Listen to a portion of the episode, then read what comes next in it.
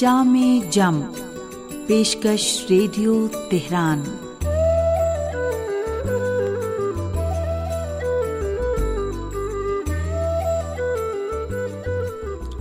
عزیز سامعین، محمد و آل محمد پر درود و سلام کے ساتھ آپ کا پسندیدہ پروگرام جام جم لے کر حاضر ہیں۔ حسین اختر کا سلام قبول کیجیے۔ امیر المومنین حضرت علی علیہ السلام فرماتے ہیں، اس جہنم سے ڈرو جس کی گہرائی بہت دور تک ہے اور اس کی گرمی بے حد شدید اور اس کا عذاب بھی برابر تازہ ہوتا رہے گا۔ سنتے رہیے جام جم۔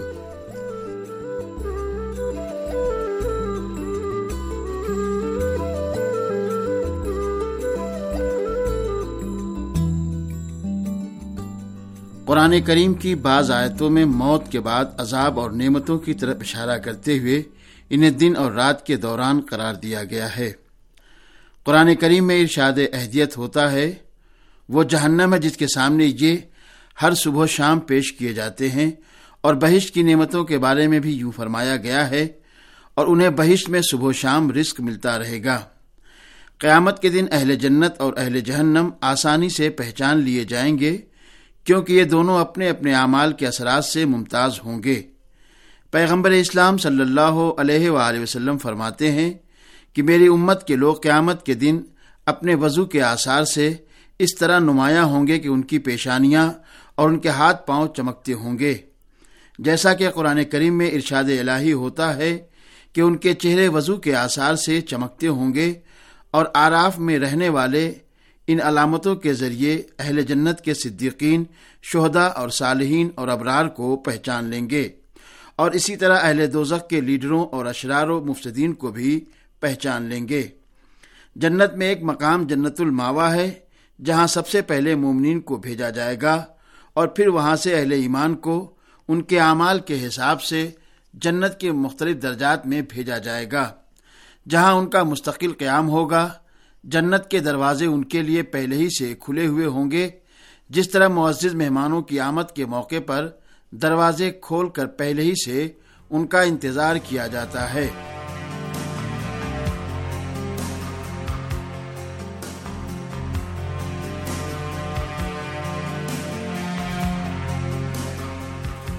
اہل ایمان جنت میں خوش و خرم، ایک دوسرے سے راضی و مطمئن، اور اللہ کی توفیق و ہدایت اور رسولوں کی رہنمائی پر سراپا شکر و سپاس ہوں گے۔ اہل ایمان جنت میں ایک دوسرے سے پرتپاک اور محبت سے ملیں گے، ایک دوسرے کا استقبال کریں گے، ایک دوسرے کے روبرو بیٹھ کر مہر و محبت کے ساتھ آپس میں گفتگو کریں گے۔ ان کے درمیان کسی رنجش و کدورت کا شائبہ تک بھی نہ ہوگا۔ ان کے دل ایک دوسرے سے بالکل صاف ہوں گے۔ اہل جنت کو جو کامیابی حاصل ہوگی وہ ان کی توقعات اور امیدوں، ان کے قیاسات اور اندازوں سے اتنی زیادہ ہوں گی کہ وہ اس کو خداوند عالم کا فضل و کرم ہی سمجھیں گے۔ اس میں اپنی صحیح و تدبیر کے کسی فعل کا ان کو گمان بھی نہ ہوگا، لیکن پروردگار عالم کی طرف سے یہ آواز آئے گی، اے میرے بندو، تم اپنے اعمال کے سلے میں اس جنت کے وارث بنائے گئے ہو، جبکہ اہل جنت اس کو اپنے عمل کے بجائے صرف خدا کے فضل و کرم اور احسان کا بدلہ سمجھیں گے، مگر خداوند عالم اس کو ان کے سعی جمیلہ اور عمل کا ثمرہ قرار دے گا۔ یہی تکمیل نعمت کی معراج ہے۔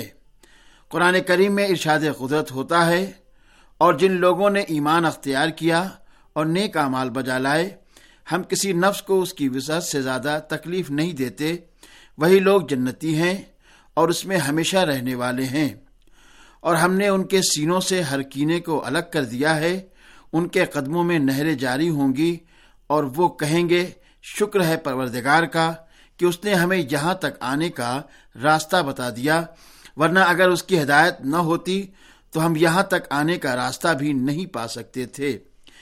بے شک ہمارے تمام رسول دین حق لے کر آئے تھے، تو پھر انہیں آواز دی جائے گی کہ یہ وہ جنت ہے جس کا تمہیں تمہارے اعمال کی بنا پر وارث بنایا گیا ہے۔ انسان صرف یہ نہیں چاہتا کہ اس کو نعمتیں حاصل ہوں، بلکہ وہ یہ بھی چاہتا ہے کہ وہ نعمتیں اس کی اپنی ہوں۔ اس احساس کے بغیر وہ کسی نعمت کا صحیح لطف نہیں اٹھا سکتا۔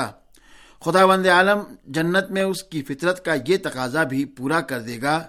جی ہاں، اولاد آدم میں سے وہی لوگ اپنے بابا آدم کی اس جنت کے وارث ہوں گے جو شیطان کی تمام فتنہ آرائیوں کے باوجود اپنے ایمان کو بچائے رکھیں گے اور عمل صالح انجام دیتے رہیں گے۔ اور سامعین، اب پیش ہے ایک سامع کا خط۔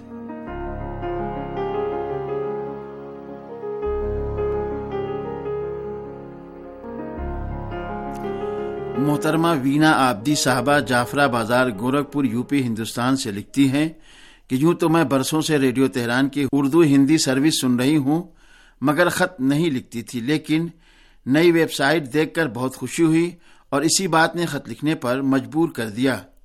بہرحال ریڈیو تہران کے پروگرام بہت عمدہ ہوتے ہیں، امید ہے کہ پروگرام کو مزید بہتر بنانے میں اور بھی کوشش کریں گے۔ پروگرام کلام نور، مناسبتی پروگرام جام جم اور دین و زندگی ہمارا پسندیدہ پروگرام ہے۔ اور سامعین، محترمہ وینا آبدی کے شکریہ کے ساتھ اب پیش ہے ایک کہانی۔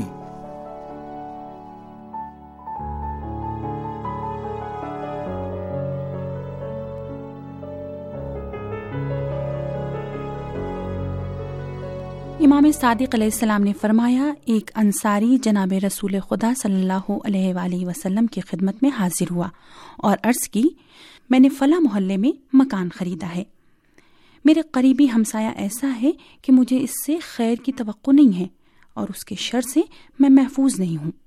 رسول خدا صلی اللہ علیہ وآلہ وسلم نے علی و سلمان و بوزر و مقداد کو حکم دیا کہ وہ مسجد میں بآواز بلند اعلان کریں، جس کے شر سے ہمسایہ محفوظ نہ ہو وہ مومن نہیں ہے۔ پھر آپ صلی اللہ علیہ وآلہ وسلم نے فرمایا، حدود ہمسائیگی چالیس گھر تک ہے، یعنی چالیس گھر سامنے، چالیس گھر پیچھے، چالیس گھر داہنے، چالیس گھر بائیں۔ حدود ہمسائیگی بہت بڑا ہے، اس کا دائرہ بہت وسیع ہے۔